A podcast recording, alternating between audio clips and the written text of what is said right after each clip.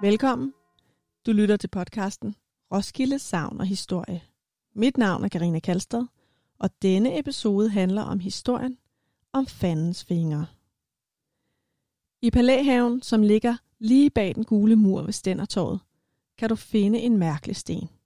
Det er en stor sten, som har nogle dybe risser. Lidt ligesom hvis der var nogle lange, skarpe klør, der havde ridset i den. Du er ikke i tvivl, når du ser den.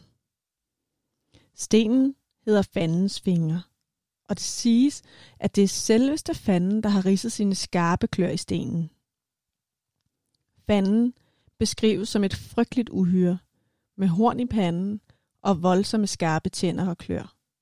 Det lyder uhyggeligt, men fanden har også den evne, at han kan skifte figur og forvandle sig til et menneske. Dog kan du altid kende fanden, da hans højre fod er en hestehov. Det fortælles, at fanden stod bededags aften havde forvandlet sig til en smuk kvinde, og han gemte sin hestehov under den lange, smukke kjole. Er der noget, fanden ikke kan fordrage, så er det lyden af kirkeklokker. Og netop den aften, stod bededags aften kl. 18, begyndte klokkerne at ringe i hele Roskilde. Fanden blev så bange og skulle skynde sig væk.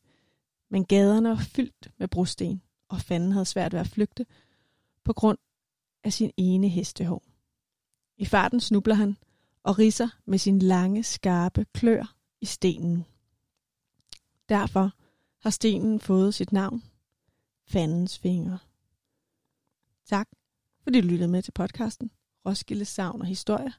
Mit navn er Karina Kalsted, og hvis du har lyst, kan du lytte videre til nogle af de andre savn og historier her fra Roskilde.